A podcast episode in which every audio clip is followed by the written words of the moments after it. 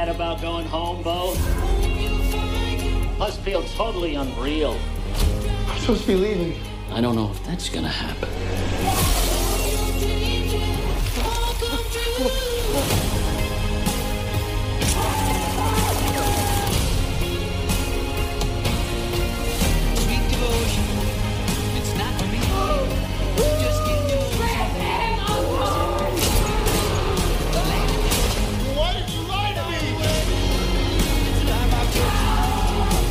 Do you want the truth now?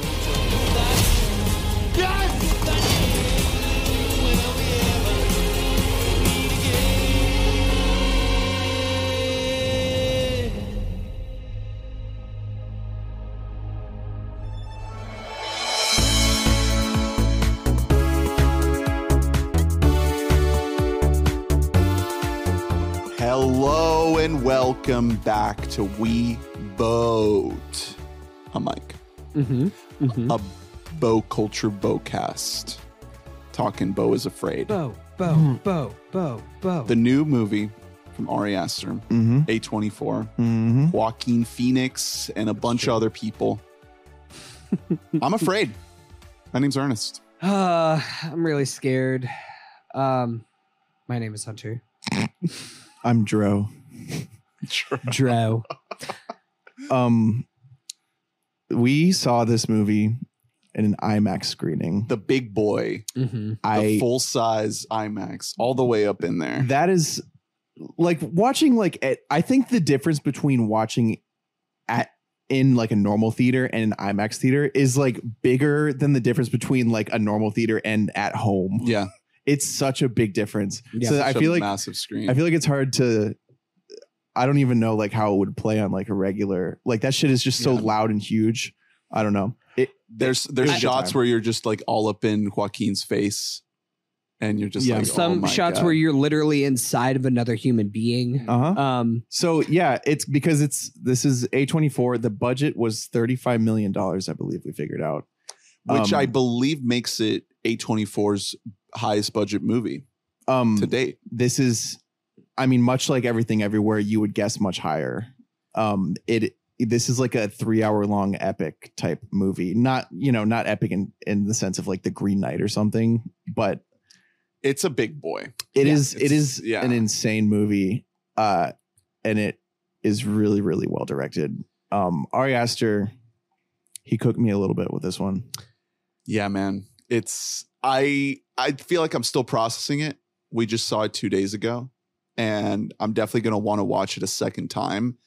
Uh, I feel like I'll I'll be more okay. Well, I don't know. This movie has some fucked up shit in it, but Hereditary and Midsommar, I've been like apprehensive to revisit because of how um of a scaredy cat I am, and like those movies are freaky deaky.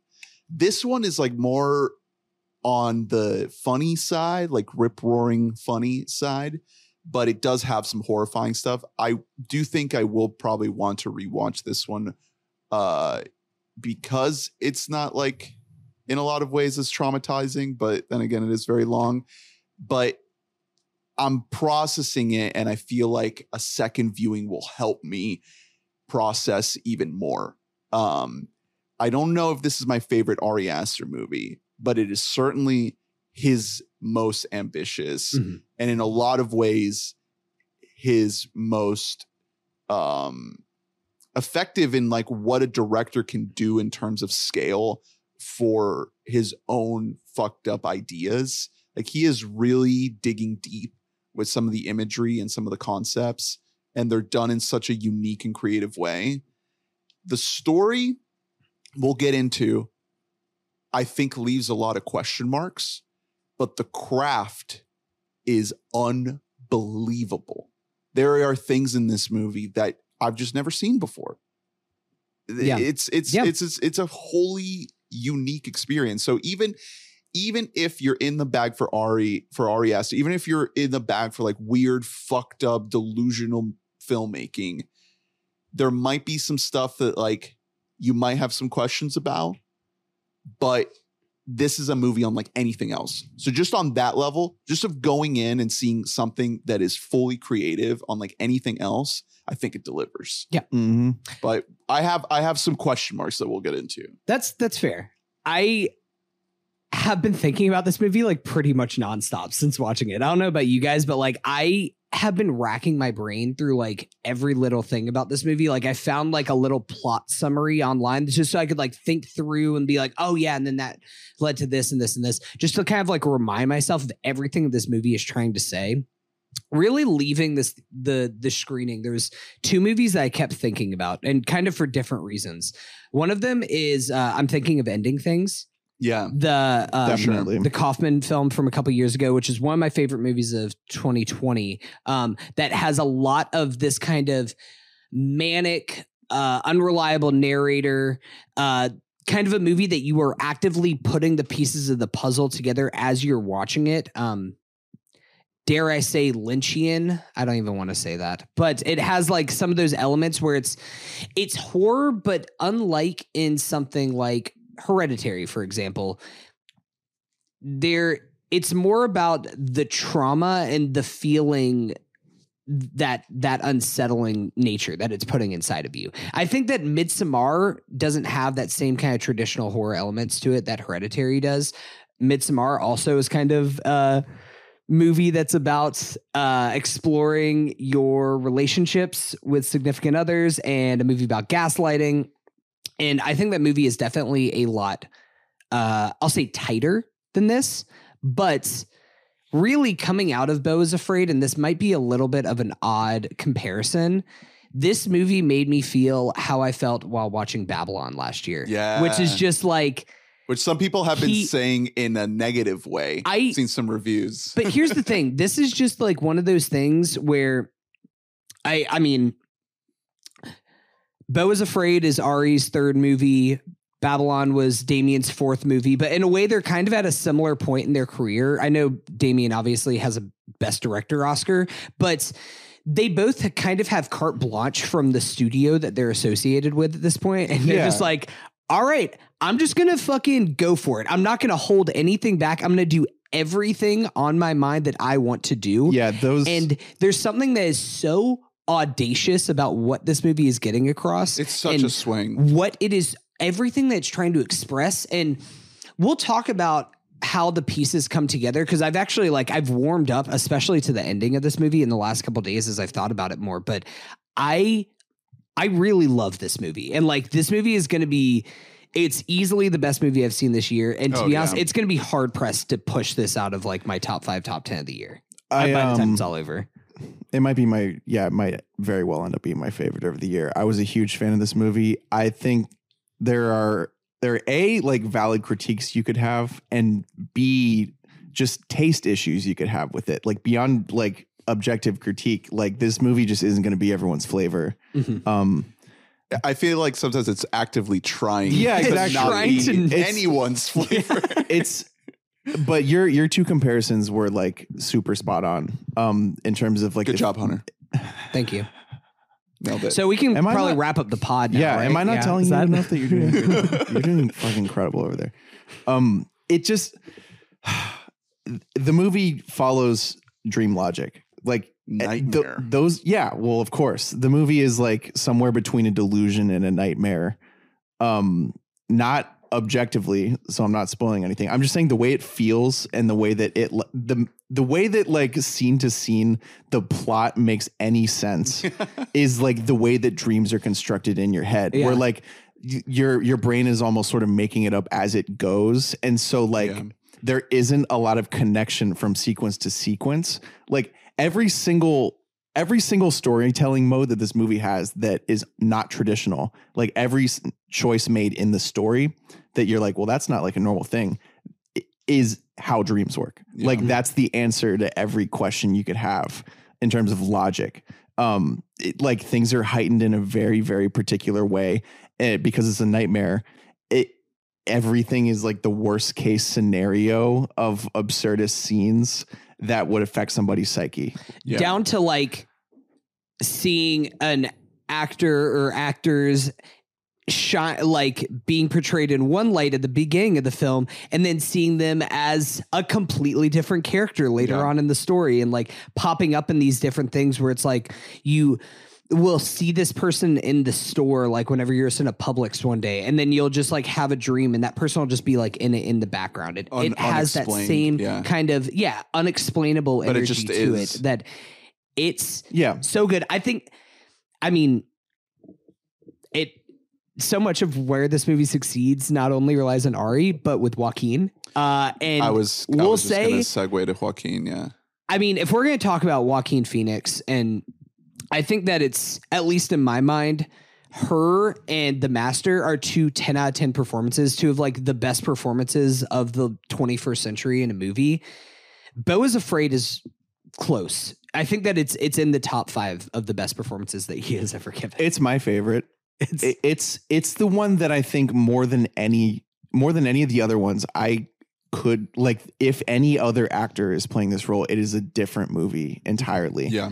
And that's also He gets a lot of well creative. yeah, that's confirmed leeway. in like have you guys listened to the A24 podcast yet? yeah, yeah. That podcast for anyone by the way don't listen to it. They stole our branding. fucking hacks. I know. dude. Don't listen to it, but It's awful. Yeah, not that this might interest you, but they had this little episode with Ari Aster and Joaquin Phoenix, Yeah. um, talking to each other. Not not enough talk about jizz. I think they ever That's mentioned fair. jizz like Yeah. it just time. it was it was a very interesting pod though because they have like a really fascinating dynamic and it is like a working relationship thing where like Joaquin is he's in an interesting uh middle ground as an actor between being like a, a Jeremy Strong type where he's like actively bugging people Yeah. and being someone who has the trust to know that even if he's being difficult it like he he does kind of know what's best a lot of the time Yeah. for his character for the shot.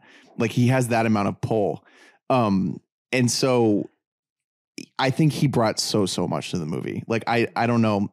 There's no recasting couch for me he's Yeah. the, he's the perfect guy for this ari is the perfect director for it the way they work together is really really interesting Yeah, I, I think that just kind of setting up the the broad strokes, he plays a man who is suffering from some extreme paranoia, probably some kind of schizophrenia or something like that.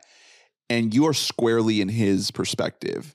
Uh, even though the world is not always presented as like a hallucination, like overtly a hallucination. We don't- There, yeah. there is a It's- lot that suggests that you are not seeing But reality. we we never break from his perspective. The entire this movie's three hours long, which I know that is already going to turn away the masses. Is that it's a three hour long like black comedy horror film? Like that's just most people kind of like shrink away from that. But the fact that you are so just trapped in this mode and there's degrees to the insanity around you that you're seeing, but at any given point you cannot trust anything that you are seeing Right. visually presented to and, you. and you're you're you're always questioning it, but at a certain point, the movie just fully pulls you in where you're not you stop questioning it. Yeah. it- it- I think it is a fun game to play in the first third or so where you're just like, whoa, like what's real and what's not? You know, is Yeah. this actually mhm. the world or is he just exactly imagining it? because the But the world eventually is it's just like- insane. Eventually, you're just so deep in it yeah that that question starts to really move down the priority list. exactly and based so on what you're seeing. you become on the like numb to it in a way that he does, in a way that Yeah. he does just existing through his life. it's just it has this cool cohesion from world to world because we travel between several different like vastly different settings but they do all take place in the same like insane weird heightened world that s- feels as though it's like a projection of a crazy guy Yeah. um and but like you said off rip that's all we're seeing we're not seeing any other version Yeah. um Like he could easily Which- just be walking around an empty world and he is Yeah. just projecting Well, his so- insanity into it. and so uh that I think we can talk about the first world without it being designated as like a super spoiler because I want to talk about the world building Yeah. of it. The the first uh like slice of his life that we see is the the there's an entire town. Well, no, the like first- the there's first so city- much so much it's like world city block. Yeah, so so much world is built, and it's all fucking insane. Yeah. it's a, it's the way I said it after we saw it was, it feels like he Ari Aster is making fun of the way that Todd Phillips directed the Joker movie, like the way he treated New York. Yeah. Where it's just like everything is fucking awful and shitty and scary. Like there, there's graffiti on the walls. It's all that just says, so like- funny. yeah, it says like cock. It's just a guy with a big butt and it says "cum." Yeah, like or a guy it- just like jizzing in his mouth and it just says like mmm. yeah, it's like the dumbest world of all time. Yeah. Everyone is an awful moron. Yeah. Um, and All of those guys, the guy doing the salsa dancing. the the fucking guy who's like tattooed from head to toe, just The- like chasing him yeah. around. the the naked stabber. Yeah. man. the birthday. We don't there, there are so there are things that like I don't want to give away everything because I know. because there are so many fun jokes like visual gags like that and especially in the first half of the movie Yeah, where it is I did not expect Ari Aster to really have this. Well, I- that's what I'm saying. Is this is the biggest world that he's built by far? Like it's not like an isolated. Like this is a city set, and whether or not it you know makes int- sense to us, it has to follow its own logic. yeah. Um, and it it does. Like every if you're going to do that. You, that adds another layer to every level of your production. Like if you are going to build a world that so now every single set choice matters a little more because it has to make sense in this world because this Yeah. isn't necessarily Every it's not you're not recreating anything you're you're deciding what it looks like there um Right. that's a whole different ball game and in my opinion a lot harder than recreating and based on that podcast apparently he had a very tough time Yeah. doing it i i they don't share the whole story but there is some some scars from the production of this movie it seems like like I mean- not everything went well This seems like it was a really grueling shoot. They shot this over 13 weeks, that's nuts which is especially for like an A24 movie. I mean, there's 35 million dollars right there. And like not to mention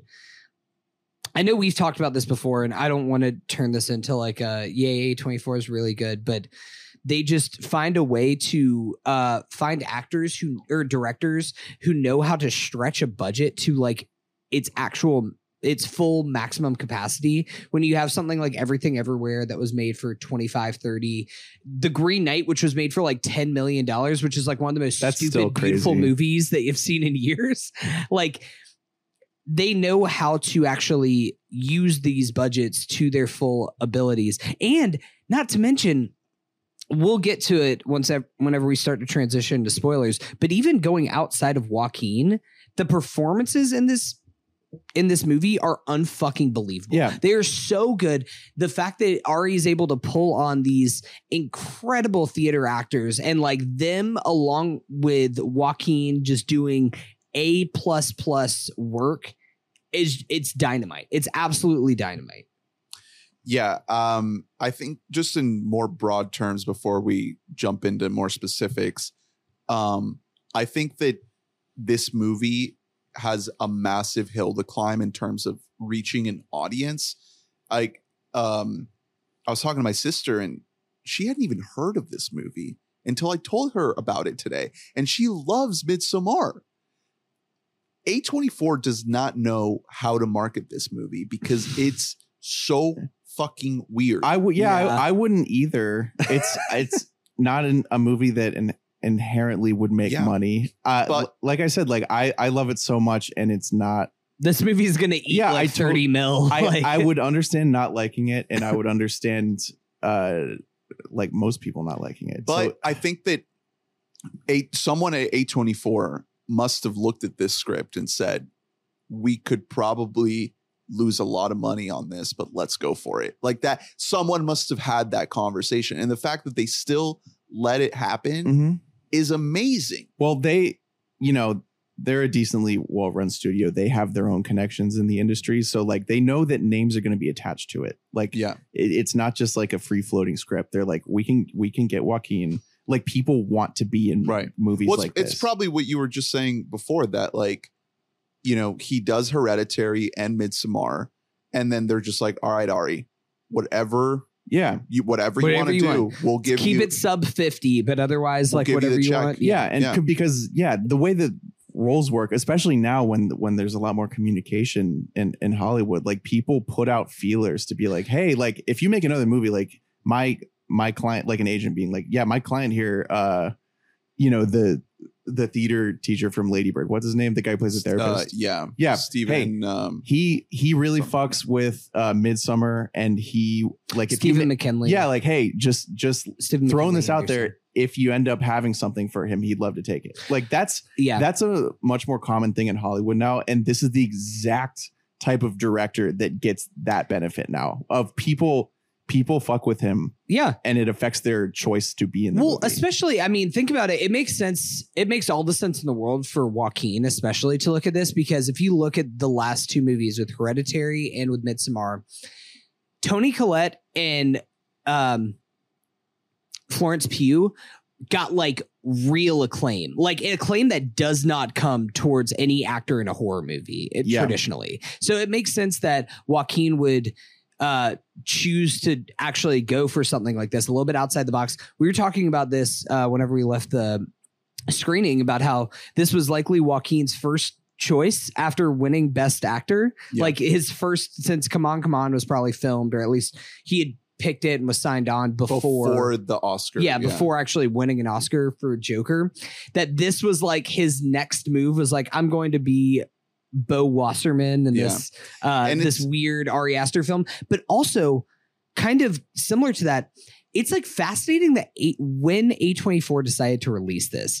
A24, this is their first major release after winning Best Picture. for and everything everywhere. Yeah. It's weird that they chose now because I think if they thought this was going to be a bigger hit, they might have put this in like a more traditional horror month, like Yeah. in something like October or something like that. well, but everything ever also came out around this time a year ago. maybe they're thinking word of mouth for Beau is Afraid, Best Picture. We we saw it at that same we saw it at that same theater a year ago, right? And so they're hitting a similar timeline, a similar slot, but this movie could not be more different. I mean, this movie is not going to be a hit. I mean, there might be some sickos out there that go and like really sing its praises. Like we'll be out there, we'll we'll join the Bow Hive. I got my shirt on, Yeah. but this is not everything mm-hmm. everywhere, and this is not going to be the kind of movie that like this is not a feel good movie. This is a feel bad movie. yeah this is the feel bad movie of the season and so if if you're if you're thinking about seeing it like definitely consider if you saw hereditary and midsommar and you like those movies there might be a lot for you here if you're a joaquin completionist there's probably a lot here for you. I think that outside of that this movie is going it's going to take a couple of cycles to find its audience because it, it is going to be that kind of movie that like if you're not a Joaquin head if you're not an Ari Aster head maybe you just like A24 and you might be curious about what their next movie is But this isn't like one of the quirky, weird indies that they put Right. out either. Like Right. this is so it's a lot more challenging than that. And I think that that's something that it's going to turn a lot of people off. But also, I think that's if that does sound like something that's appealing to you, then Yeah. join the fucking bow hive. like we can. I think that I think that the challenge is like obviously the three hour thing is a is a huge hurdle, but you have to you have to look at um who is going to be okay with enduring some of the absolutely just deranged shit that this movie does and also be willing to um you know let loose a little bit. Like you can't be going into this movie thinking ah yes art cinema very serious art film but you can't also be thinking that it's a farce. Like it it it it has this silliness it has this wackiness it's very unwieldy but it also has like this panic to it this serious uh illness of this mentally unstable man. It, it manages to kind of cross those streams where like kind of going back to your um i'm thinking of ending things comparison that i think that's a movie that also does that but that's a movie that i wasn't super hot on. You guys were way higher on that. And i think that it was because when i saw it first of all netflix movie you see it at home. Mm-hmm. Completely different mm-hmm. experience than yeah. seeing this in a theater. But I just there wasn't enough there for me to like really feel like I was being sucked into it. It was kind of happening in front of me, and I wasn't like being immersed in that movie. Well. I'll give you I'll give you one potential reason other than the theater experience. Uh, Charlie Kaufman is not the director that Ari is. exactly. It- that's it- that's he's the just not. Yeah. This is phenomenally directed. That's it the just thing. it look it's you, crazy. especially this is a movie that again it goes back to it benefits in the IMAX because you just want to like pause and just like explore Yeah. yeah, like frame. shots. It's it's the little things that he'll add to shots. Like I like I'm not surprised that he was overwhelmed making this shit because like so many shots are dynamic when they don't have to be. so many takes are super fucking long. moving in the Yeah, background. super long and Yeah. require a lot of movement. And like I said, like like props and set decoration and everything has to be so thought out because we're covering a lot of ground. Um, like there's there's one shot in particular where like it begins impressive and dynamic because it goes for a while. Um, and we're getting a lot of camera movement following a character tracking, and then out of nowhere, um, water sort of almost rains down on the camera, and it's because it, as it turns out, it was a POV shot of Joaquin's character, and someone like it, like he's getting water on his head, like Facts. it's so impressive. Um, and that just that's just one example, but that type of shot Yeah. happens so many times. But yeah, so I think that the the the thing I, I was trying to get at is that like you end up with this Kaufman comparison that I think is very apt, but I don't think that um I'm thinking of ending things or Anomalisa or Synecdoche, New York, maybe some of his scripts that were directed by other people feel like a movie in the traditional sense of like going out and like feeling like you were entertained. Like this movie is entertaining, as sick and twisted as it is, as fucked Oh, up it's- as it it's is. entertaining No, for this the is- sickos. This is this is like a thrill ride It's- in a lot yeah, of ways. It is. It's, yeah. It's thrilling, and it's also like traditionally stupid funny in like a Yeah. in like in like a Babylon type sense, Mhm. where it's just like you're getting jokes that are surprisingly really dumb and in yeah, a funny you're getting way. some like elephant shitting on the camera. Yeah, of, like- Yeah. dumb humor. Yeah, like I said, like the the way Colin sold me on Babylon is he was like, dude, it's awesome. It's like stupid, like Family Guy. It's so funny. Like, but it's you know, but it's shot like a masterpiece, Right. And that is so appealing, you know, to to that contrast. Um, and there's a lot of that in this movie. yeah, and like and I thoughtfully crafted, like stupid stuff is some of my favorite Exactly. uh, filmmaking. and and I think that you know having to balance the the kind of fucked up darkness of this movie with the laugh out loud stuff is if you're able to go into this movie and do that you're going to have a blast Yeah, and I think I think that maybe a lot some people that love Ari Aster may be slightly taken aback by that. I I think Hereditary and Midsommar both have their own fucked up sense of humor. Mhm. Like it's not like this came out of nowhere, Definitely. but um I think it's front and center in this movie and I think that that's what that's a lot of what makes it work so well is that he is doing something very different. He is going for this frankly like really really funny tone and then you start to unfold and you know kind of wild out into the darker stuff um so should we give out any other uh brief spoiler free thoughts or should we kind of start to dig more into the specifics of what happens in Beau is Afraid?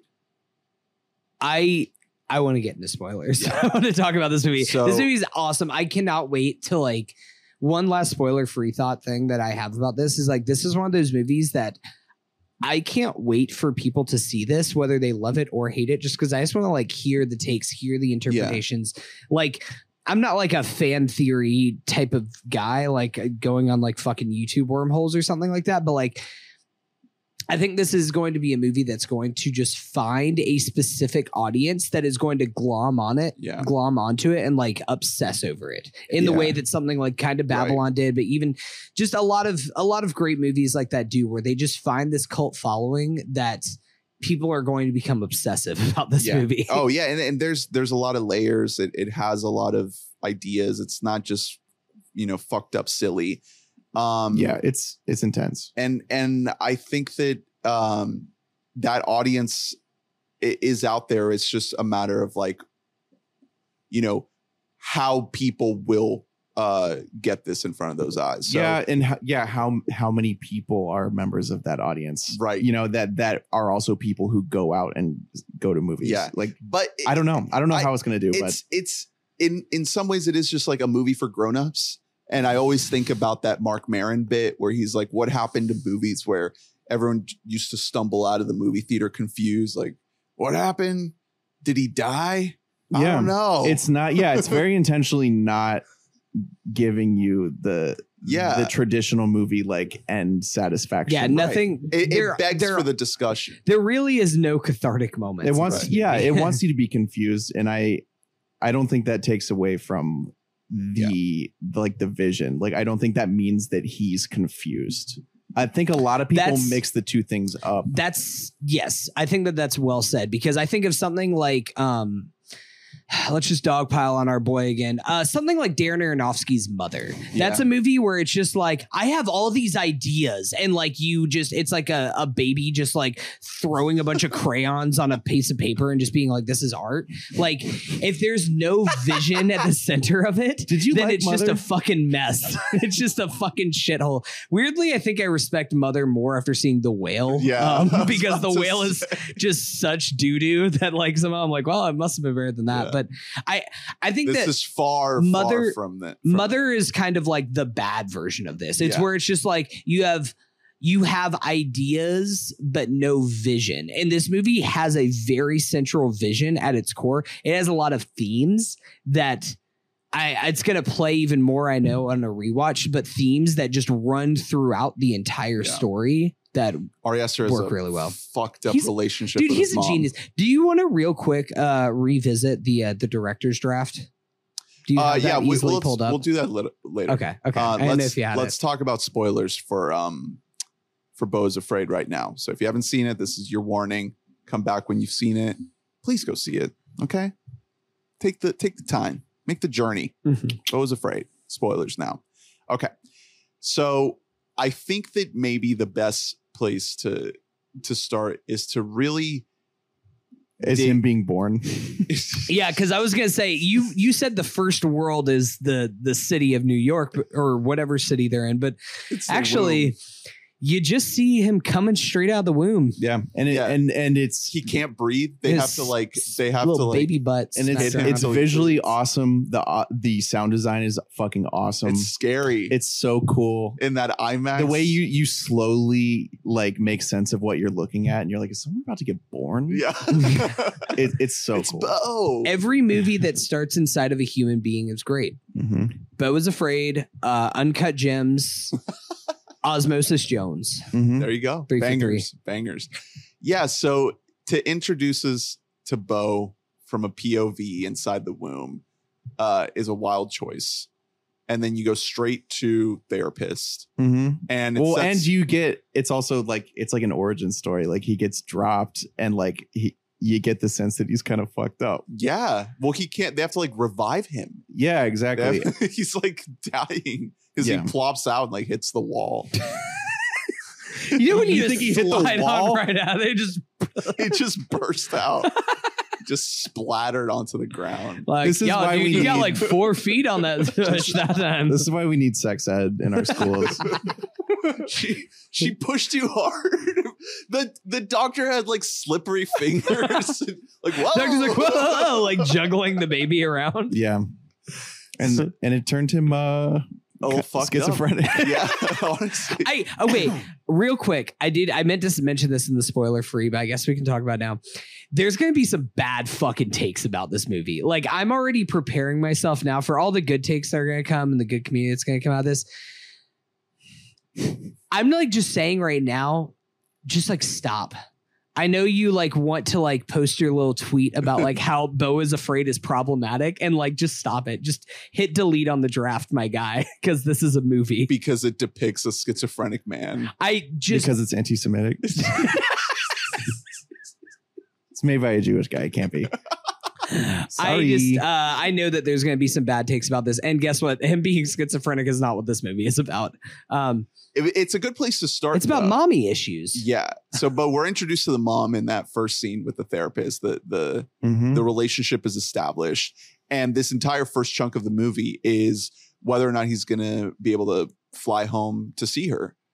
Um, and the way the the paranoia builds up very slowly, very subtly. I mean, obviously so- we're seeing we're seeing weird shit. Yeah, we're seeing this crazy, this crazy like psycho world Yeah. that he lives in. The um, the first moment that I knew this movie was going to be special is when he's buying the little trinket, the little token, and you see the person that's going to jump in the reflection of the glass case that only lines up perfectly when the guy opens it to grab the trinket and the Ah. camera focuses to the glass. mhm. That's when I was like, "Oh baby, yeah, if you're doing that, if you're taking the time to do that move, we are in for some shit Yeah. right now.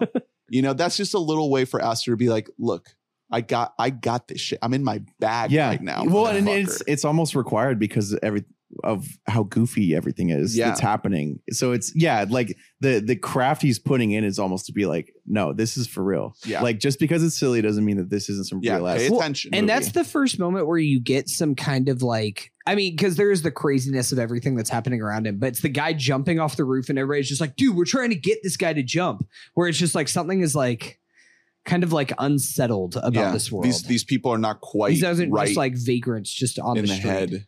Yeah. yeah. And and that whole stretch of just seeing his block essentially like where he lives.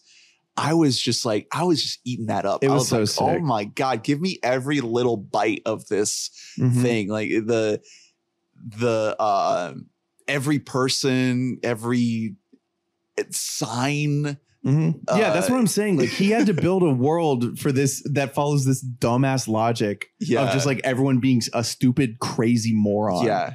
Who's just mad. full chaos. It's it's it is the Joker thing, but it's also like what Fox News tells their viewers that like It's what they New- do That's what the in hood San is, Francisco. yeah. yeah, the San Francisco. Yeah, it's like it's just a direct rip of like what Tucker Carlson is saying. Every No, you're night. right. It's like it feels like an idiocracy thing. Like the shows Yeah. on TV, the branding of yeah, the branding of every item. Like yeah, it's the all taglines it's all a on the on the on the advertising on yeah, the billboards. it's all it's all dumb as shit in it, but it's all like very well thought Yeah. Out. It's so cool. the way that advertising is done in this entire movie is incredible down to uh the mw that then you get a payoff later on on what that is yeah, uh, it's it's is- her initials. yeah mona wassermann that literally uh is a production slide before the movie actually starts What a choice. the mw That's so and cool. then you get like the ads and every ad that you see has an mw on it it's man Uh, so so much production design and well thought out so he calls he everything calls mom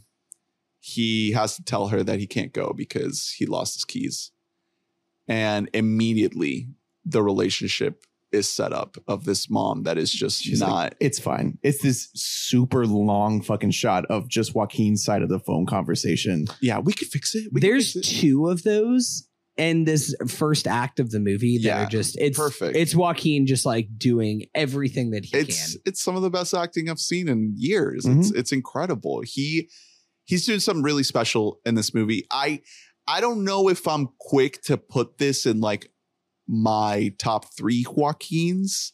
Maybe top four, maybe top five. I don't know. I'm I'd have to do like a thorough examination. Let's let's let, let's pull up his uh his filmography real quick because I do love what he's doing. I don't know. Yeah, this this is up there. It's it's my number one. It's the most irreplaceable Joaquin. Second place is I think the master. The ma- I, I- I think I'd still put the master. It's over tough to imagine someone else doing that, but this movie is like it needs him to be so good. You know, I Are really you like put him. signs? Are you gonna make a, a signs? Or I don't- the village defense. I don't love this movie, but I love him in Inherent Vice. he is great in that He's movie. That really movie good in that. doesn't Similar really vibe, conf- work, but- confused like high guy. Yeah. No, this okay. This is yeah. this is easily in the top three. Yeah, Yeah, it, yeah. it has to be. It has to be. It's this, her, and the master. Yeah. like, are just be. kind of So unassailable. I maybe we can. We don't have to like dive all the way into the the mom relationship, but the fact the way they set it up in the beginning, you already get enough to go off of. You already get a solid foundation for what's to come. Mhm. And I think they do an incredible job of like keeping it just grounded enough for you to understand that there is a there is a baseline reality for this movie for this relationship to exist. It's not full nutso crazy. Mhm. Like you can tell that this is a son and his mother and that's there is a very clear relationship here and a lot of people's uh relationships with their mom will be in some way mirrored in this movie. Obviously, it starts to get crazy off the rails, and she goes into you know a lot more outla- outlandish places. But that that initial note where it starts of just like the tiny little bit of guilt tripping and manipulation. That's enough to kind of give you an in Mhm. to start Well- relating to Beau and his experience. And there is a little bit of that empatheticness to it, but it's also right off the bat showing you that like Beau is a scared little boy who has like no autonomy. In this entire movie, the whole thing is him not knowing what to do and asking like, "Well, what should I do next? I don't know what. You tell me what's right. You tell me what I should do."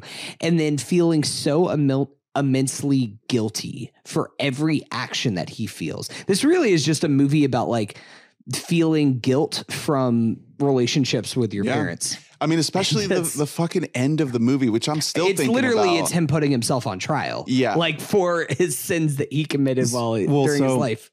Which yeah, so that's established his his relationship with his mom, and it's during a key point in the movie because uh, with the therapist, he you know key plot point he was prescribed a new medication. Mhm. Like as he's walking out the door, telling him, "Yeah, I'm about to go do something uh, important," and he pops he pops the like, pill. I should I should probably give you this real quick.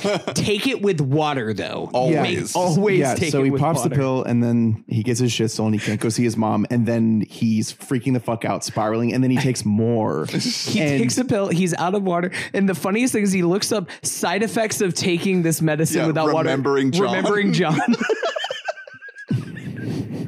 It's so that is it's so good. there are so many jokes like that in this movie where it's just like the the panic starts to climb and it just hits you with you know it's not but it doesn't diffuse the tension right like you still you're still building the tension Mhm. but you get these moments to release and have laughter without sacrificing the intensity of the moment it's it's kind of masterful like it's a what cra- he's yeah, it's a crazy balance. Yeah. it really is. Can I real quick, just because I uh, I just saw this quote from Ari Aster that I guess I hadn't seen before, where uh, he was describing what the movie was. Um, whenever he said it's a nightmare comedy, it's a Jewish Lord of the Rings, but Beau's just going to his mom's house.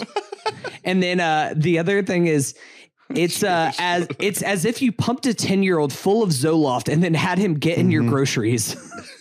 Mhm. or had him get your groceries. Yeah, that's so good yeah. It's just it's like a panic. Yeah, because he, nightmare. he has just- to go get water from across the street, and that becomes a whole thing. It becomes People break in. it's like it- it- this movie has like I, I mean it's of course like the the schizophrenia element to it but it has like this like nightmarish like this this drug induced like kind of like I don't want to say like oh dude it's fucking trippy dude but like it has like this almost like acid dripped level Yeah, to it especially hallu- this first act that it's just like every little thing is the most horrifying experience that you've ever had to deal with in your life. You actually like you look out your window Yeah. and you're like, yeah, no, I'm definitely gonna get stabbed today. So the mom dies, or so we think at that point in the movie, Mhm. and then we get that second phone call of him talking to the UPS guy, Mhm. which is incredible. It's and it's it's the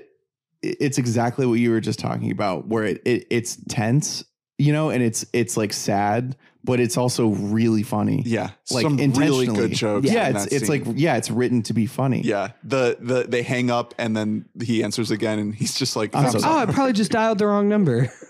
He's like, That's well, I have it so- saved on my phone. Oh, you have it saved on your phone? Okay, cool. Try try hanging up and call back. I'm so sorry. it's it's really good. I think there's a lot of scenes in this movie that are shoe-ins for scene of the year and the Wabamies Mm. this year. I think that this this uh, phone call is Shot of one the of year. them. Yeah, because it's just you're like right up in his face. You're not cutting. He's given an incredible performance, and it's sort of it sets everything in motion. Where like this is really where the spiral starts. Mommy's dead, and you are about to start just flipping out, full full on freak out mode. Um, and the the number of times in this movie where uh he gets knocked out unconscious and we have to reemerge into the story. There's got to be like five or Brief. six. Yeah, I was gonna say it's it's definitely a few. It's I think there's one in between each act, act break. So that yeah, would be, that what, feels four? that feels right. That feels right. So it it it it's like a dual purpose thing because a it's that's a dream logic thing of like it's a way to get from like really detached world to detached world. Yeah. Um. you kind of just fade into black and then back. Yeah, which Yeah. is Like, exactly. oh, I'm in the know, woods now. Yeah. Yeah. It's like when like whenever I'm sick, my dreams are really really intense, and they have that feel where like they all have the same vibe because the vibe is I'm sick and I don't Yeah. feel good, but like they're they're super. you So- know, they're not related necessarily. How how do I get in on your dream with Nathan Lane and Amy Ryan? Mm. hey, Because I want to be in that dream. That's that's where that's the vibe that I'm trying to be at. that was Hey, buddy. Hey, Buckaroo. my dude. My dude. what do we have to do to get Nathan Lane an Academy Award? Oh my what has to happen? This man is a treasure. Mhm. He is incredible in this movie. I was giddy. I was having the time of my life watching him on a big old IMAX screen. He's so good. He's so funny. Oh, Talk about just a guy who knows exactly what movie he is in. Yeah. It's just he is dialing this movie. He comes in at a perfect point because I think that this movie has like five very clear and distinct acts to it. And I think he and Amy Ryan come in at a perfect break where at that point through like the first 30 40 minutes of this movie it's kind of like nonstop like it is a little bit like gripping your seat and you like kind of need just a little bit of a release and Nathan Lane and Amy Ryan provide that where they're just like we're going to take you to like yeah, we got you, Beau. our home where we rehabilitate uh, other mentally unwell people. I TBD uh, on what exactly they do here, or was if they just, you know, no, that guy was just in the same battalion as their son who got killed. no. But what else? Who else is Nathan Lane healing?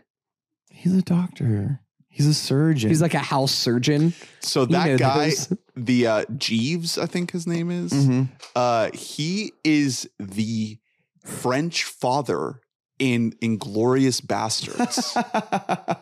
what? Wait, what? yeah, Denis Menochet. isn't that crazy? Wow. That's so with, fucking with insane. Christoph Waltz in the opening. What oh my god! Yeah, in the fuck? very yeah the opening scene of Inglourious Basterds. That's Damn. so funny. Yeah, I just saw that. That that is mind blowing. He yeah, he cooks in this. It's it's this really fucked up little like dollhouse that they have. Yeah. Um Parker Posey's there. Oh wait, is No. that Parker Posey? No, who is this? Amy Ryan. no, that's Amy Ryan's in here. Parker Posey comes in later. Oh wait, no. This this actress's name is Hayley Squires, The girl. the daughter. Oh, Yeah. she is unbelievable in this. And like so like evil in Yeah. a way, like the way that she is presented in this. As Night- just like nightmare blunt lo- rotation. like truly like just out here just popping every pill imaginable. Like I want to torture this man who's coming and staying in my home and just wants to Yeah, get to his she's like on dead coke mother. and meth, basically, just like fully. uh and eventually paint. Just guzzling was- down paint. That was fucking nuts. that So- was absolutely nuts.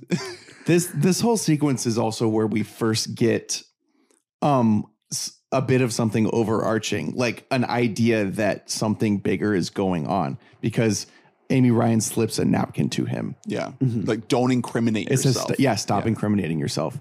Um, which it it sort of like you don't know what the payoff is eventually going to be to that. Um, he's paranoid in general, obviously, Yeah. but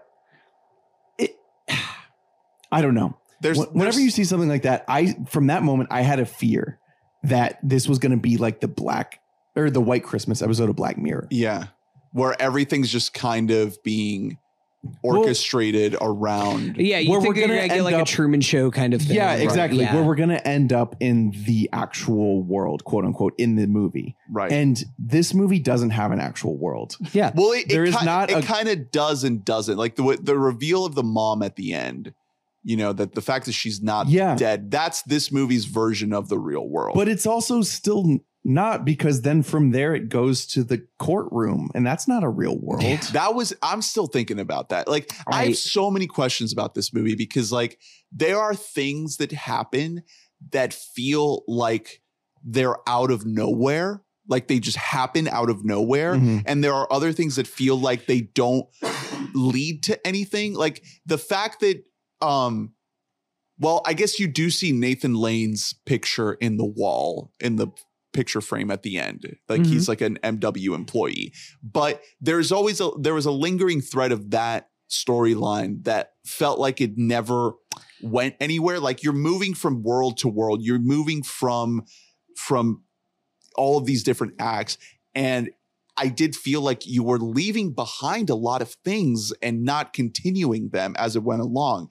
You had the the the thread of Beau and his journey and his life, but some of these kind of auxiliary s- subplots and characters weren't continuing enough for me to feel like the movie was always moving with with momentum.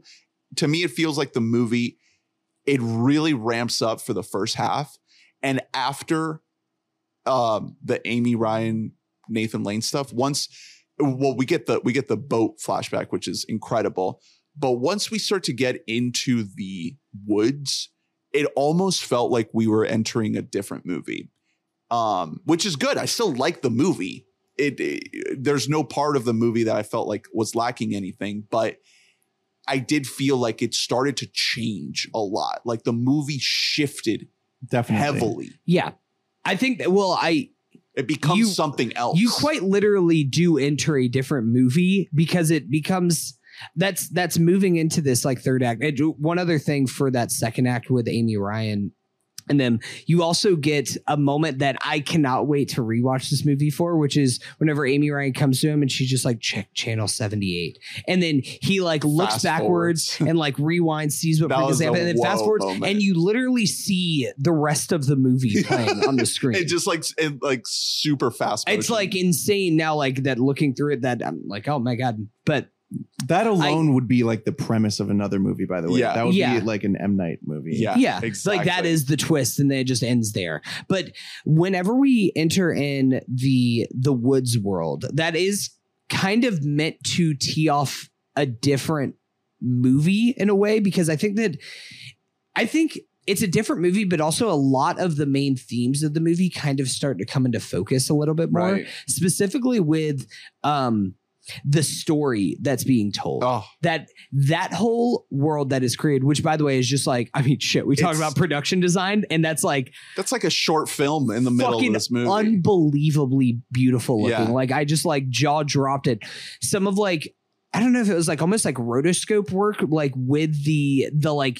other humans that are in the world with their faces kind of like Yeah. moving I, I have no idea how. They I have no idea what the animation was that they did worked with the practicality, but It's a lot of real Joaquin. Yeah. Like they actually shot Joaquin, maybe on a green screen, and then overlaid this animation over it. but there is definitely some ev- uh, some level of practicality to it that you Yeah. can tell just in the way that he's like walking through stuff. There probably is like some green screening, adding, embellishing stuff, But, but, they they painted some of these sets for sure. the way that that story kind of wraps up, where it's as you're being told the story, you think that it's a story about Beau's life, down to the point of like, uh, you like this girl killed herself in front of you and everybody said it was your fault and eventually even you started to think it was your fault. Like the fucking paint thing that we just watched like 45 minutes earlier. Like the movie's playing out down to the point whenever the kids are happening there. He's just like i've never had sex with anybody. He's like then how are we exist?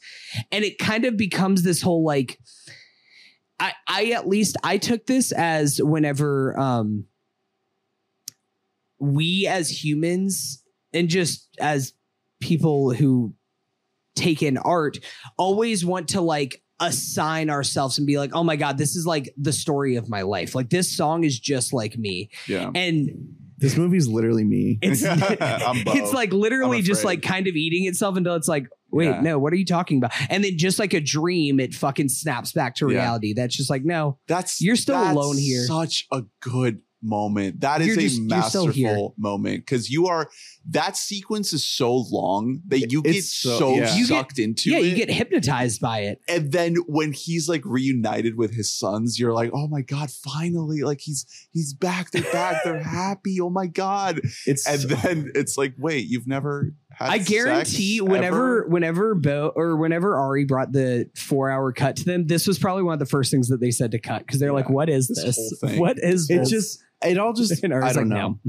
The the language of it just like makes genuinely Yeah. perfect What's sense. that to me. dream logic? Yeah, exactly. Like Yeah. I'm I, I I'm obsessed with movies that are able to nail it because this this like this exact feel makes perfect sense in my head. Like the way it's it's the ways that it's disconnected are connected because I have ex- I don't know, I've experienced not the subject matter of his fucking dreams cuz I don't have that. Insane. I don't have that piece going on, but like the way it all works together uh makes perfect sense. Yeah. Like yeah, like the going in deeper into an animated world out of absolutely nowhere and then coming out of it and then you're back in like, you know, it's like layer to layer. Um it's it's so so well well thought out and well done. And it also the way that the whole world is informed in this movie is is under one rule, which is that his mom makes things bad for him yeah.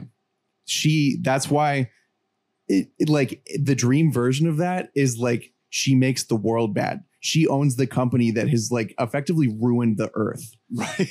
like she you know what she i mean She owns like big pharma, but Yeah. also like yeah It's also the a company that's like pushing people into halfway houses Yeah. and like yeah like exactly like the the entirety of this world is bad because of her like Yeah. you know the reason that these people are like doing theater in the Right. fucking woods She- is also, her name her name is the logo in the production It's the credits logo. of the movie. it's it's It's the her fault. This movie's her fault.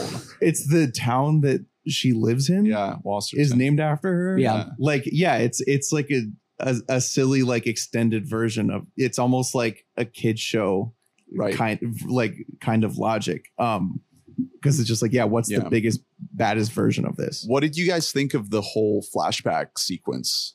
Oh, the boat? Yeah, because I feel like that informs a lot of this, of what you're talking about, of where where the root, the origins of this Yeah. perception of mom, you know, kind Exactly, of because- ruling everything. Well, because that scene contains more grounded reality than anything else in the whole movie. Mhm. Like things, that's the only memory, like uh, actual, where we can assume that that is like, yeah. This this for the most part, scene a of him getting born it follows like a very standard normal logic. Like none of that couldn't theoretically happen in our world. And then this all all of this crew stuff, like it's heightened, but it is pretty sensible. Yeah, Everything that happens, it's just we get this little AI boy who looks like Joaquin. I I still don't buy it. I do. Armen Nahapetian. That yeah, sounds a- an uh, AI generated uh, human. fake. Um, yeah, and we have he's on a cruise with his mom, and she is way too close to him in a weird way, dynamically, and she is like overbearing and doting on him, and he is frozen uh in the like the fear of making a choice on his own. Like that's the base of what this guy becomes, which is like fully mentally ill and schizophrenic, but like it's rooted like it, it's not insane. He meets this girl who's like kind of insane.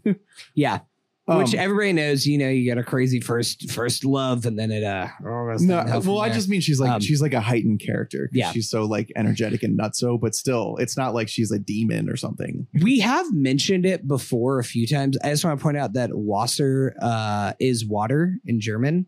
and we've talked about uh how water is all over this movie uh kind of the birth canal in a way is kind of meant you hear like the sloshing of water in the very beginning of this the ending of this movie ends over water.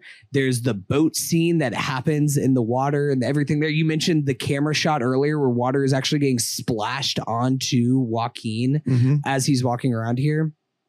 It's I, I I love that whole sequence of everything that's happening on the cruise ship. I'm sorry, for I'm just- everything you guys are saying. I'm just It's- staring. I'm comparing photos of young Joaquin to this Armen guy, So and it's eerie.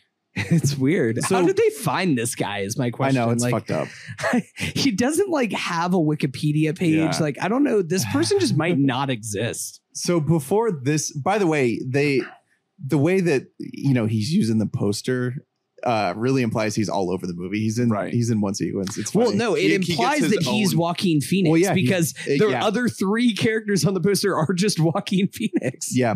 Um, but so well, so before this crew sequ- sequence, I'm pretty sure we already have the idea in our heads that he is scared to nut because his mom told him that This is all the men in his family have died nutting, and so he can't nut. That who read this script? Which Did they read it? Something tells me that like Yeah. they they allowed this to happen without Well, like a lot of so oversight. that that fact informs the fact that this whole cruise ship thing is probably the only quasi romantic experience or encounter he's ever had in his whole life. in his whole life, yeah which is why it, it weighs so heavily on him. This girl in particular. Um, that's another dream thing. People from your childhood just pop up in your dreams, and you're like, I haven't thought about that guy in four years. right Um, and they're there Yeah, it, but it, and it, it makes sense that if you were to then become schizophrenic, you'd be like, "Yep, she was the one." the one Yeah. I I, Because I waited she for her. wrote on the back of a picture of herself, wait for me. Someday I'm gonna blast through a bag. Fucking this girl. I man, Let, well, hold on though. But let's not With get to that yet. Carey. So, so yeah, Man. this this he has this like very uh, informative childhood experience on the boat. Then we get at, at what point in the movie is that? Because then we get back into the real world. This I feel like it goes so it goes it, it's it's it goes earlier city, than what we were talking it goes about. city house Nathan Lane house flashbacks to some of the crew stuff at Nathan Lane's oh house. Oh, okay so we start. and we then start we to finish up with Nathan Lane, go to the forest world. There's a second flashback. yeah he runs into later the on. forest and then hits his head and then we're we're with the the theater crew and then we get the whole theater Yeah. show he like sequence. yeah, and he, he has like a little mini love story with this woman who helps him because she's like a maternal figure to him. She, Yeah. she takes him in and like Yeah. is, is warm and gives kind. her the the little statue who was supposed to Yeah, save her exactly. mommy. and then but then when shit goes down in the woods Yeah. yeah Jeeves coming in G- yeah, Jeeves goes. Jeeves gets- kills maybe his father. I don't know. But yeah, uh, I just killed again his dad. questions i've I, I don't know uh but then he gets knocked out again because he gets electrocuted on his ankle and then that i think that's They when we hit the go incapacitate button. You know Yeah. the button.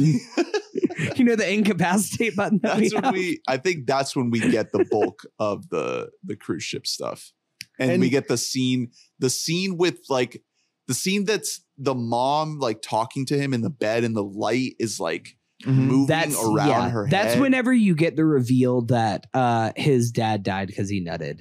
oh yeah. And his granddad and his great granddad, they all died because Yeah. they they nutted. Well there's there's some Which that I think that is about it, that's hinted at. I mean, they first kind of mentioned that like Beau has never done anything whenever uh, Nathan Lane sees him, he's just like, yo, your testicles are like really distended, dude. Like you gotta You you, gotta peek- pop, buddy. You get a peek of them when he gets in the tub. There's like the a decent amount of little, schlong in this movie of schlong and balls. Yeah. I do wonder how much was But then walking. when you actually see those things in the bed, I screamed. I was like, "What the fuck?" That was not those. Those are I. I could hold those with Mhm. both my hands with plenty more. That's why she's vibing so hard on on his fucking dick. Yeah, just bouncing. yeah, Mhm. ladies love balls. I've always heard that. I've always all heard balls. that. Um but yeah now now that i think about it i i don't know if the flashback stuff is like all in one block It's Because- split up in two blocks. yeah because like in that the the the theater uh beautiful colorful sequence there are moments i think at towards the end of that where you just like the editing just kind of puts you into a flashback i'm pretty sure I, i'll have to go back and see but there are you're not like immediately out of that sequence entirely U- until it's the moment at the end with with the boys and they ask him like wh- Yeah. where did you Well, it lulls you into this like you see a bit it lulls mom. you into a false memory where you Yeah. are kind of wondering is this a memory or is this a dream Yeah. fantasy it kind of it's it's that's kind of all over this it movie bleeds both of those together in that bit. but importantly in this dream world in a world that like is his fantasy where he is actually living his best life he has a a wife he has kids that he like loves and is pulled back to them somebody else is telling his story he is still not ever actually actively making decisions on yeah, his and own. it's and somebody else is writing the story voice. somebody else is writing the story for him It's a matriarch. yeah Yeah. so he can still never possibly separate from this Mhm. So once he actually gets out of the woods, um, he hitches a ride to the house. Right? He just he ends up at the house. Yeah, and you the- know the how funeral you just- ended. you look like shit come disheveled out of the forest and somebody's like i will drive you to exactly where you need to go This was my one of my my theories about the fact that there's a, a longer cut is there's something with that guy that who Yeah. who picks him up because for them to just be nothing at all is interesting. You know what I mean? i mean it's another dream thing Yeah, too but, But so yeah, so he ends up at his childhood home, which looks like an an insane dream version of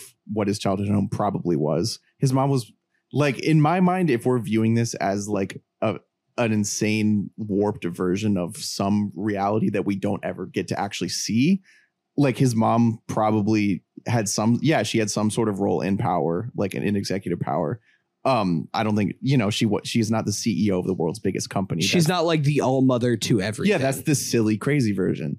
Um, but th- the idea that like the childhood home has almost become it's where she still lives and it's also a museum Yeah. of her business is so nuts. that was I that gave me some ideas. Like I might have to rethink some of my interior design. Dude, that is my new dream home. Let me tell you right now, with the giant, like open, like atrium It's- slash it's living so room. Cool. The yeah, the, the fucking setup of the, the spiral, spiral, staircase. Oh my god, that shit's. I don't know sick. And then It's weirdly, like location scouted or what, but they, I do have they to- found a spot. it, that has to be like a place that exists. I know, but it's like just- there's no way. That's that like a fucking Frank Lloyd Wright house. no, I. I guarantee you that's a set. I mean, remember the thing is it's- remember it's- the it's- pictures of the parasite house? I How It's like half green screen. it's screen. just it's so specific that like I It it's, kind it's of- the type of house where it's like if that house exists then why haven't a hundred movies shot there already? Well, Yeah. it reminds me of the house in Ex Machina. That's and that house is real, isn't it?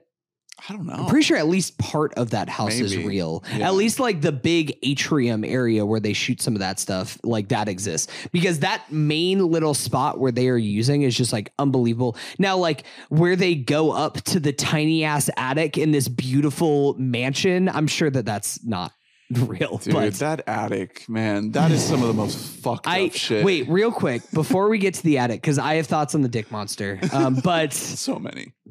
Uh, let's talk about our girl Parker Posey. Um, Yeah, so this is the grown-up version Elaine. of the yeah of the girl he met at the um This is at the boat. well, I can't she remember. she Do rizzes you- him. Do you see? So she, you see her on a uh, news broadcast like that. Uh, Yeah. He's watching. Beau's watching on his laptop early on. That's when he first on sees. the laptop. Yeah, that's He like pukes his- that was the grossest puke. It was it was like so, orange and chunky. It, was looked- nasty. It looked Um, like when Moo takes like a diarrhea. Oh no! Oh no! Don't put that on Moo. like that came out of Joaquin's mouth. I I so Elaine, you see her on the news broadcast, and then I can't remember. Do you once they get to the house, does he see like Nathan Lane and them and like other characters from earlier on? He he sees the- Nathan Lane in the in the picture. In the picture that's like a bunch of tiny pictures that make up the face of the mom. Yeah, right. He sees those before Parker Posey shows up to the house, though, right? Yeah, because she kind of he's down there and she walks in and she's like on the upper side and she has the flowers and she's like, I thought it was 8 p.m. That's right. Okay. Yeah. So Um, that's that's like whenever you're starting to kind of the world is starting to kind of fold in on itself a little bit. That even Yeah. like if you look like the scary tattooed guy who you see who's chasing him around in the first part of the movie, he's also there as a worker at MW. Like yeah, they are which all- is like again, if we're talking schizophrenia, like a lot of the time it's it's the government. You know, everyone is like hired by the government to come after me. But his big bad is his fucking mom. So Yeah. everyone is hired by his mom to come Right. after him. Everyone's in on it. He's even scared that she is. the uh the scene of them uh talking outside the house very very haunting Mhm. that that's a scene that on its surface is very simple it's just two people talking but the layers of these characters like reconnecting the weird psychosexual like freudian love that he has for his mom and now she's dead and now there's this one woman that is tied to memories of his mom but now she's there and she's older and she Yeah. kind of looks a little bit like the mom and he's like he's insane and disgusting, but he's like, I waited for you. And she's like, I wanted you dude he to. he looks he looks like shit he probably smells so Yeah. bad It is I know in I know woods. The Joaquin way- smells crazy IRL. the way He's that gotta. Parker Posey plays this is so interesting. I like keeping because it's, like great She's a great actress. she just like plays it in such a way of just like like she kind of just plays it like flippantly like yeah i'm, I'm kind of drunk i remember you from my childhood yeah let's go fuck mm-hmm. like it's Like just like right it's now. so like and i think everything in the movie that you see to that point is like so uh dramatic and kind of like it, it, it's like going to the nth degree of things and now introducing this character who's just like uh, yeah, sure. Like I, I remember you. Yeah, no, we we kissed that one time on the cruise ship when we were teenagers. Let's just go have sex in your mom's bed. Like without any kind of second guessing to it and just like, wait, I can't I can't have sex with you until I put on Mariah Carey. Like things like that is just so it's such like a fun character to just throw in here Yeah. like as you're like entering the final act of this movie. but there's still that tinge when she first looks at him where you kind of do the way she plays is like you kind of do see that there is a little girl in there somewhere that recognizes a little Mhm. Yeah. boy after There's, like- all these years. Well, there's the connection there, but it's also like she also plays a little bit like she like feels bad for him. Like it's almost like a sympathy fuck. his, his mom just died Yeah. So it's just like ah, guess I'll, I guess we'll fuck until she didn't.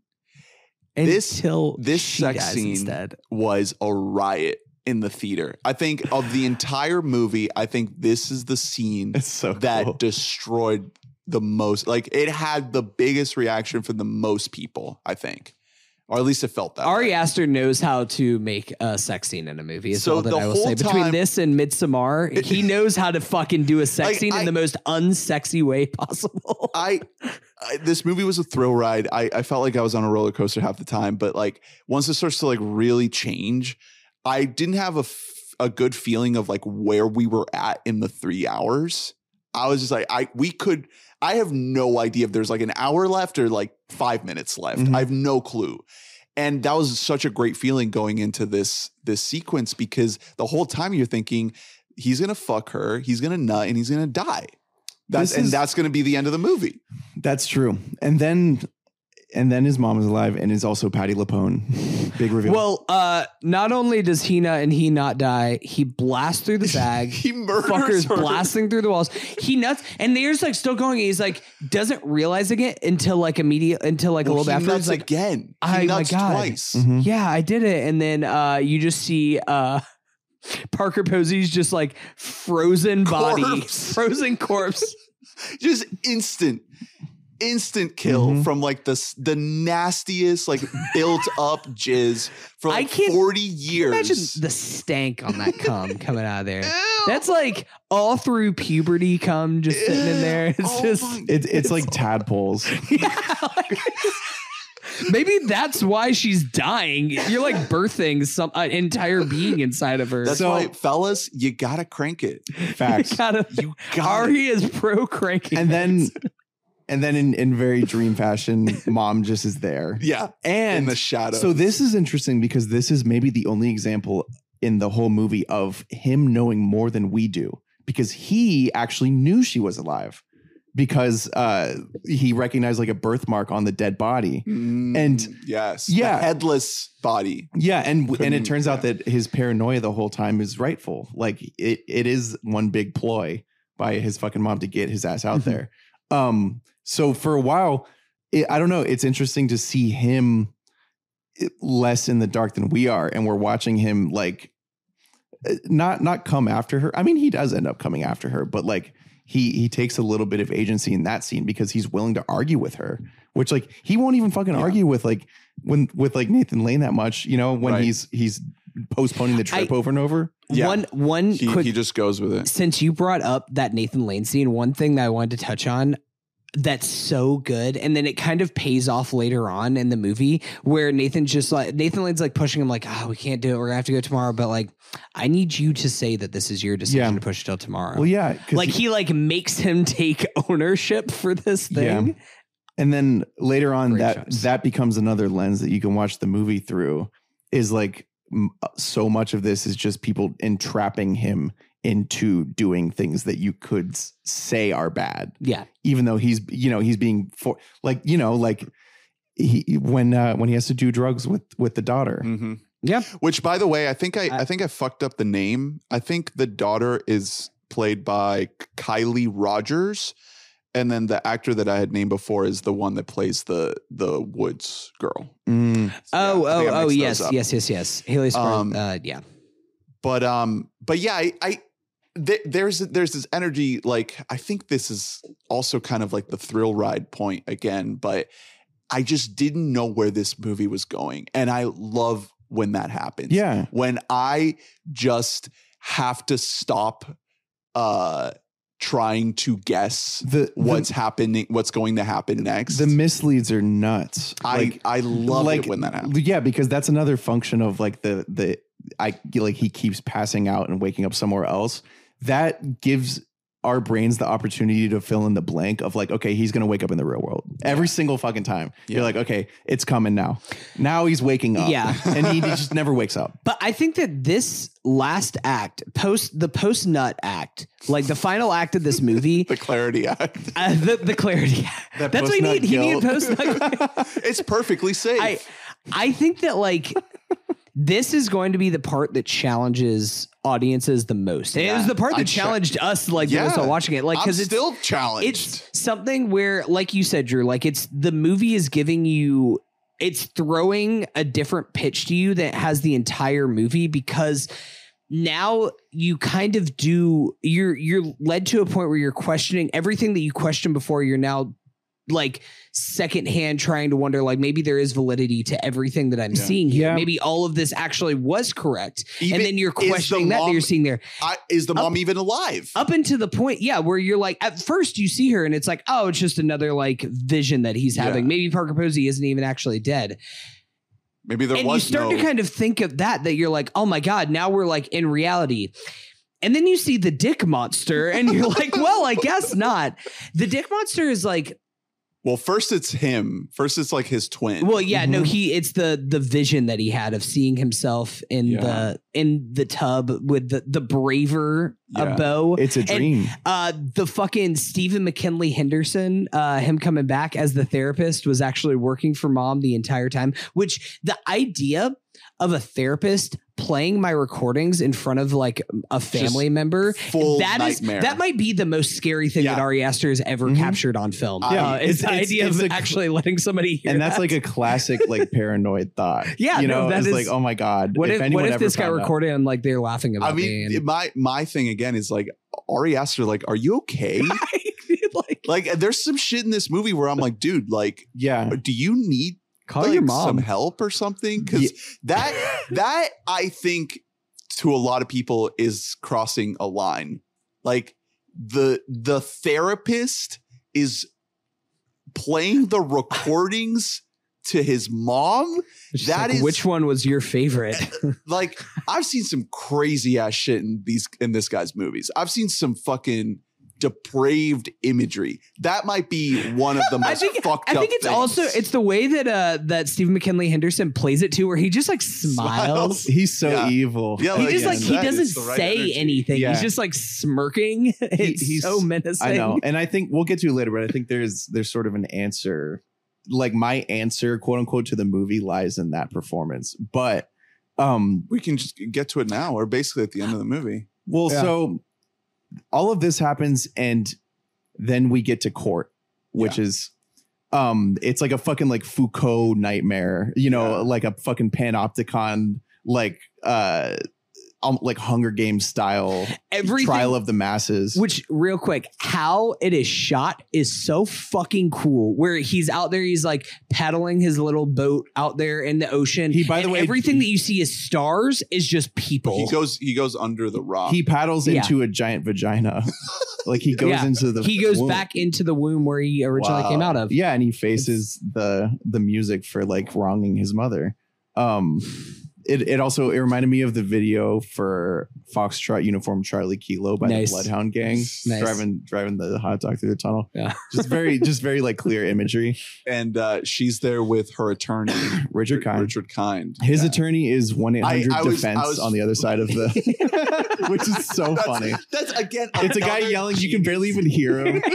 And then he falls. And then he and falls. No, if somebody pushes him to his death and he falls and like it explodes on a rock. th- this is where like if anyone were to have not hopped off and like still was like a little bit out this would upset them because this is where we end is in the arguably the most insane and stylized world of any of them um It's essentially a theater. Yeah. Like we're sitting in a huge IMAX theater. if yeah and we're looking at essentially So- a mirror of where we're sitting. And so if you're watching expecting like the thing with movies like this where it feels dreamy is like you expect at the very least the end is the closest we're going to get to the real world. It's the exact opposite of that in this movie. Like you do not it like if if the end is supposed to have the answer, then the answer is like yeah, that was all just straight up real. Like it- like th- that's like the the flat baseline read answer of the movie is like yeah, it just was all like happening. You know what I mean? Because it ends happening. yeah. It ends That's just the it ends with him movie. getting killed in this insane court by having his uh, canoe flipped upside down and drowning.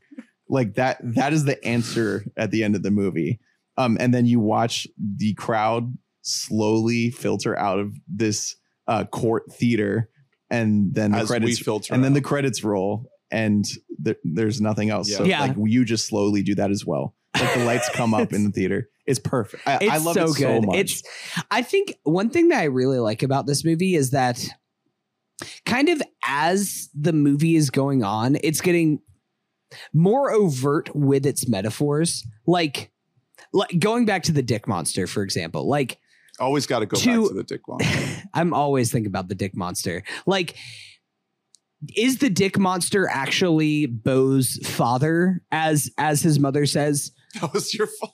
No, but like also to to his mom, all that he could his dad just could have been like a deadbeat who impregnated her and just left. So to him, like she might as well just be like a fucking dick monster who impregnated her. and It's It's just- just nothing else. It's just like, Like, it's, it's- the manifestation of his worst fear. His two worst fears are his mom and his cock. yeah. Yeah. He's so scared of having any sexual thought or urge because of her. I do have a question about uh how our boy Jeeves uh just pops back up again there and then tries to kill fucking the dream. He tries to kill the cock People monster. just pop back up. They're But also they're like they're in the attic at that point, and he's walking outside of the house at attic level. Yeah, like he's just on the ground. Yeah. It's incredible. yeah. It's it's I- like silliness. But I going back to the very end, I think that it's so the very end uh, as I've kind of thought about it more and more, just it ties up all of these threads of what Ari is trying to get across with this movie, which is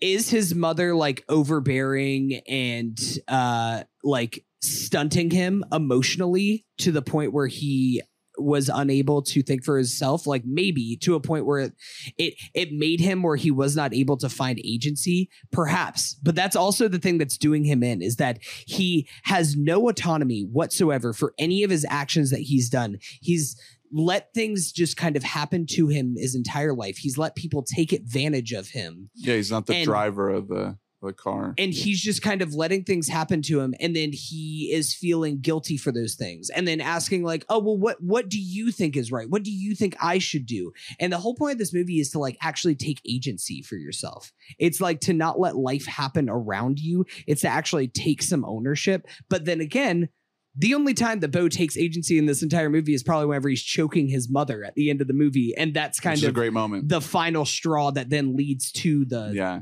It's the Yeah. explosion yeah. of everything. See, to yeah, to me, it's like it's that, but it's less of like a lesson format and more of just like a character study of like this yeah, is that's this is just like flat what happens when you have a mom that's overbearing. Like Yeah. like Which again, Ari, you like, yeah, you you end good, up man. you end up scared to make your own choices for fear of I- them not approving of them. You know what I mean? I don't know if part of me feels like Ari Aster wanted to use this movie as a way to work through a lot of problems. And I don't know if he succeeded in doing that. Well, only like you still think our boy needs therapy. Or he what? can I would like to hear from him to see if like that's true at all. I'd like to hear from like- his mom. because I don't know. Because part of me also thinks like maybe he has a great relationship with his mom, and he is just like being a fucking storyteller, and this Well, is something that he thinks is interesting. Well, what I would imagine is that it lies somewhere in the realm of like like those the therapy recordings that are being played to her are not that bad. It's something that um like of a, a very like normal person, someone who is not schizophrenic might say about their overbearing mom. Yeah, It's not like he's not telling the most insane mom stories to this therapist. It's just him saying like, yeah, she like stunted my growth by making me scared to make choices. And And like that that's where like the base truth probably is for him and you know for a lot of people like it's obviously it's playing on like what sort of a cultural stereotype of yeah. But know. the the things that the mom says are not, you know, movie evil movie villain things. Like some there are some things that I think get to that point, but she's also just be like saying like pretty boilerplate Yeah. manipulative guilt. no exactly shit, they like- they start that's why it feels it feels more grounded when they're in like the house when she admit you know she comes back to life is because like they're which bi- they're bickering about like awesome. pretty standard stuff Yeah. in, in in those moments like things things come back Patti down to LuPone, earth. dude. Like she I know. comes So in fucking good. in the fucking yeah final quarter and just absolutely She's- slays this movie. she yeah she i mean she's like she's like a, a broadway god i think she's like probably the most famous broadway actress who's working right now and the the movie in general i think it it felt like a, a really cool dynamic of pairing up the most mushmouth guy Yeah. on earth against all these people who enunciate you sure? What's Yeah, happened to my and mama? Dude, in that podcast, I couldn't understand like half the shit. i know and that was the most i've ever understood like it's it's really nuts yeah. um but yeah it's it, that like it's a good balance so i want to talk about like at toward the end there when we see stephen mckinley henderson he is not playing the lackey who feels sort of bad he's playing a guy who is flat evil Yeah. like almost like comically evil he's Yeah. just like giggly Goofy. he's smiling the whole time that so this is this is where like the true truth of the movie comes for me is that is not a guy who would want to help out beau in the beginning of the movie right. and yet, when he's talking to him in the beginning of the movie, before he goes to see his mom, he's like, he's sort of cautioning him. him. He's like, you shouldn't, you know, I wouldn't expect this to, to go like incredibly. That's like a nugget of actual help that a therapist would give. But he still gives him the drug. Well, yes, and then he gives him a new drug. But that's that's why I think that like in my mind at least, you can draw your own conclusion, but it's pretty cut and dry that this is like a paranoid schizophrenic guy who is seeing a real therapist that is Stephen McKinley Henderson. Um I think he is going to go see his mom and then it falls, you know, like something happens, he can't he takes new drug. Everything beyond that is just like Yeah. a full delusion. Maybe maybe he does like panic and go out to the corner store and then he gets hit Well, by yeah. the car and then that's that's yeah, game. exactly. Well, it's just like you know because from seeing him go back to his house that he is insane already. Yeah. Like before he takes the new drug, he is a, a fucking nut.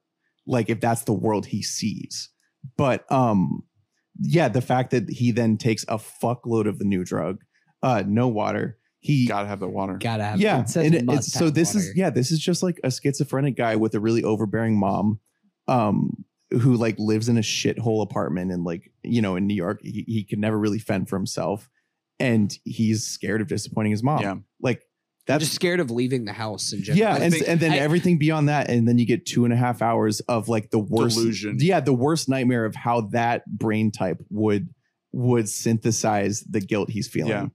I I do think that I mean, I think that for sure one element of that is definitely right, which is the way that it's presented in the movie is the uh the the characters that Beau meets along his journey are then the same characters that uh that are that work for Beau's mom. And in reality, I feel like it's the inverse. Like he saw these people who work for his mom, like growing up or whatever, being around a factory, whatever it is. And, like he hallucinates. Yeah, and he just like Yeah. that guy like scared me as a kid because of his bone structure. I'm gonna imagine him as like the guy who's chasing me down the street that I have to dead sprint inside every time I see him. Like it's stabber. the birthday stabber. It's like things like that that I feel like those are just kind of like it's it's that's where he's Yeah. deriving a lot of Yeah, things just go from. like I it goes full off rails. Did you guys see the tweet? Um, I think I screenshot it. I can I can send it to you. Some guy was like, I don't suffer from mental illness and I have a great relationship with my mom. So Beau is afraid did not work for me. cool.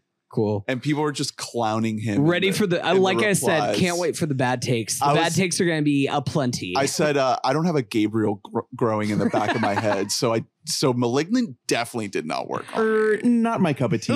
But I feel like uh, there are going to be some really bad faith arguments in that vein. You know, what are you going to do? But I do feel like for what this movie is, it does an incredible job of giving you an idea of what it must be like to suffer from that kind of mental mm-hmm. illness. And it also like does justice of portraying like what it's like to have a you know kind of manipulative overbearing parent See, that's the thing. Like the words paranoid schizophrenic are never specifically said at any Never. points in Never. this no, movie. no, no, not at they all. might not even like that is just kind of what you would be led to assume that his Yeah, like- mental disorder is that he has but this also could just be dream logic. It could just not be like a, a mental illness in the same way that like we have that exists in our world. Nothing else in this movie is of this world so why would that necessarily be the same Right. either? Uh, a couple stray comments. Uh joaquin's facial acting is absolutely phenomenal the way he kind of goes beat red when he's just having a full-on freak out moment and just is straining his his Yeah, his face he's a real. He's like a real actor. it is phenomenal I- absolutely incredible work I've been thinking about the the his face whenever he's getting the phone call about his mom, and like it just lingers on from so long, and it's so subtle. Every little micro expression that he is doing of just like he's working it hearing of trauma, like.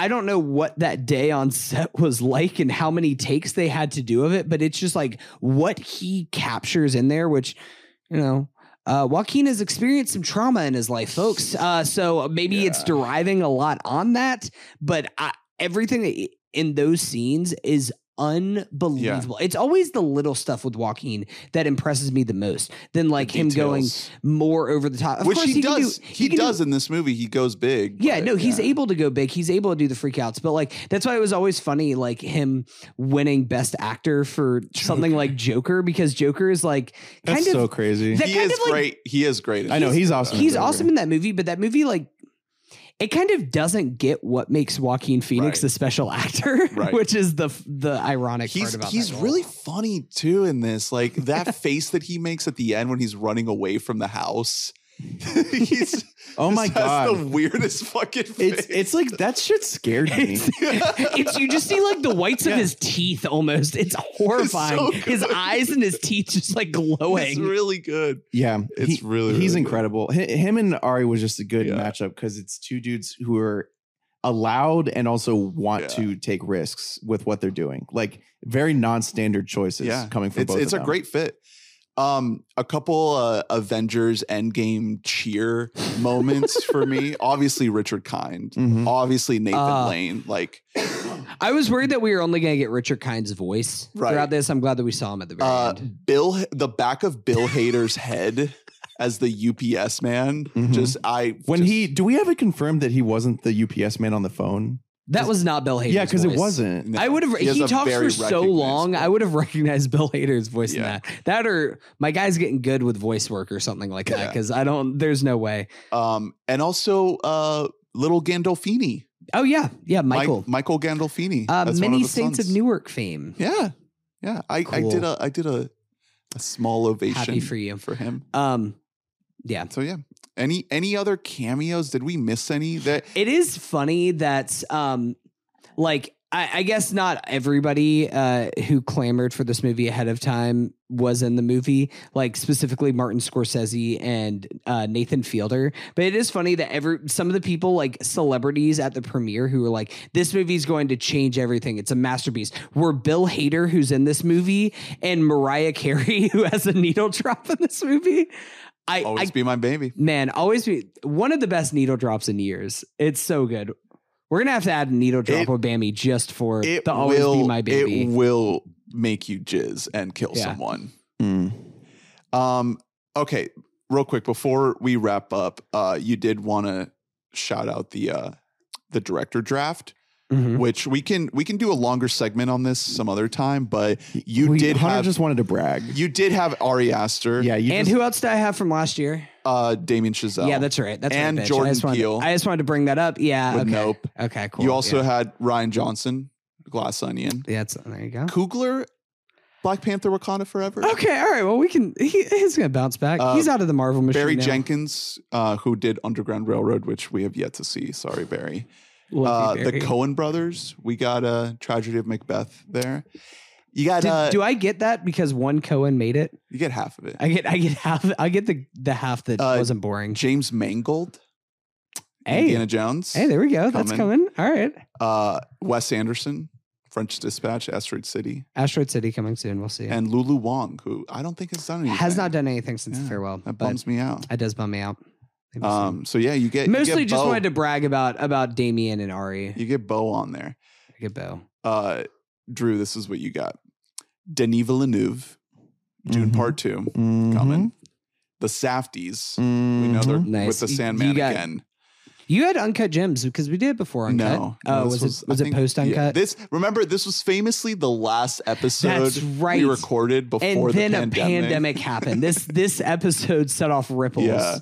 Uh, you got Bong, director Bong. Mhm. Uh, Nice. He uh hasn't done anything yet, but David Fincher, Mank, dude, you got Mank. Oh, I I got You got Mank. Lord and Miller, After Party. Nice. Uh, Taika Waititi, All right. Uh Next Goal Wins coming. your favorite movie of last year, Thor Love and Thunder. Chris Nolan, Let's go. Oppenheimer, You, you got Oppie. Tenet. I got Oppie. Uh, Garland, Alex Garland, Devs, Men. Oh, You guys see brother. Men, dude. dude. I talk about a movie that uh, Not is not, up its own ass. not gonna not gonna check it out. don't don't. Noah Baumbach, White Noise, Barbie coming. Slay. Well, does he uh, get? It's that's writing credit. It's not a. It's Yeah, it's it's just a little little tick, a little tick. And then Alfonso Cuarón, who who Mm. knows when that fucker's gonna come back. uh, all right, I'll I'll breeze through mine so we can we can end this. Uh, Bobby the Eggman, You got a Northman last year. Northman, Greta Gerwig, Nice. Paul Thomas Anderson, Facts. It's a good one. Matt Reeves, uh, Trey Edward Shults, who we recently discovered is a mutual friend. We it's like one degree of separation. We gotta we gotta get Trey on the pod. Yeah. I want to tell him about how we love waves. Yeah. We and twelve other people love the movie Waves. Yorgos Lanthimos. Oh, uh, nice. Coming soon. Yeah, Bo Burnham, Edgar Wright, Chris McQuarrie, Nice. and Steven Spielberg. Both got Mm. Oh, nice. I do one last question for you guys. Beau is afraid, especially after seeing the movie, is a great title. Yeah. Is it better than Disappointment Boulevard? I was a I was a hater. I was thinking that that they made a mistake because I really like Disappointment Boulevard. I think this title works very well. I think it's Beau, I think it's way better in my opinion. Beau is definitely afraid. I what the fuck is Disappointment Boulevard? I see. I loved Disappointment That's like the- Boulevard. if if this was I a book, then go ahead. But this is a movie. It has to be a. It has to say something about what it's see, about. Yeah. I I don't know. what, I think what is dis- I think is I it in the movie? it, it was a licorice pizza kind of situation where like Yeah, that's a just- stupid movie It's title. a worse title than the original Soggy Bottom. than Soggy Bottom. Soggy Bottom is a better movie title than Licorice Pizza. no, I, do like Beau is Afraid over like Disappointment Afraid. Boulevard. I, even though I Disappointment Boulevard. This movie it made me afraid. Mm. I, I, I- got I was scared. it definitely made Beau spooked. afraid. Yeah. So thank you, Ari Aster, A24, Joaquin, for this great movie. I think Mhm. people are going to be talking about it for a long time. I can't wait to hear other people's thoughts on it, Mhm. other takes, other theories. I think there's a lot to dig into with this one. Um, so yeah, let us know what you thought of our thoughts and uh, follow us and rate us and review us and subscribe to us and like us and comment us and do all those all those things that you need to do to keep up with the show. Visit weboughtamic.net, become a donor, join the Discord. Uh, next week, we got a special catch up with a special guest. Very, uh, very fun, wild episode we did for you there. Get Lucy. Um, it's it's almost Earth Day. You know what, what can I say? Getting loose. and uh, we're on the tail end of Robin with Man of the Year. Man of the Year. Nice. Um, and what else? What else? Guardians, little Fast X. I TBD on Guardians. Okay, I, the last few Marvels have leads, left something to be desired. Yeah. So That's yeah. Not not. we're about to get into the good summer movie season, though. when it's- when is Indiana Jones? That's June, right? Uh, I think so. That's earlier on the season. Yeah. I'm just trying to see like in terms of more indie fare because I think yeah, we'll see. But yeah, tail end of Robin, only four left in Robin, and then on to the next series, which we will unveil Which soon. is TBD. We're planning TBA. it. TBA. It's being planned. TBA. Currently under under construction. T TVT. All right. Thank you. We love you. Beau bye. Bye.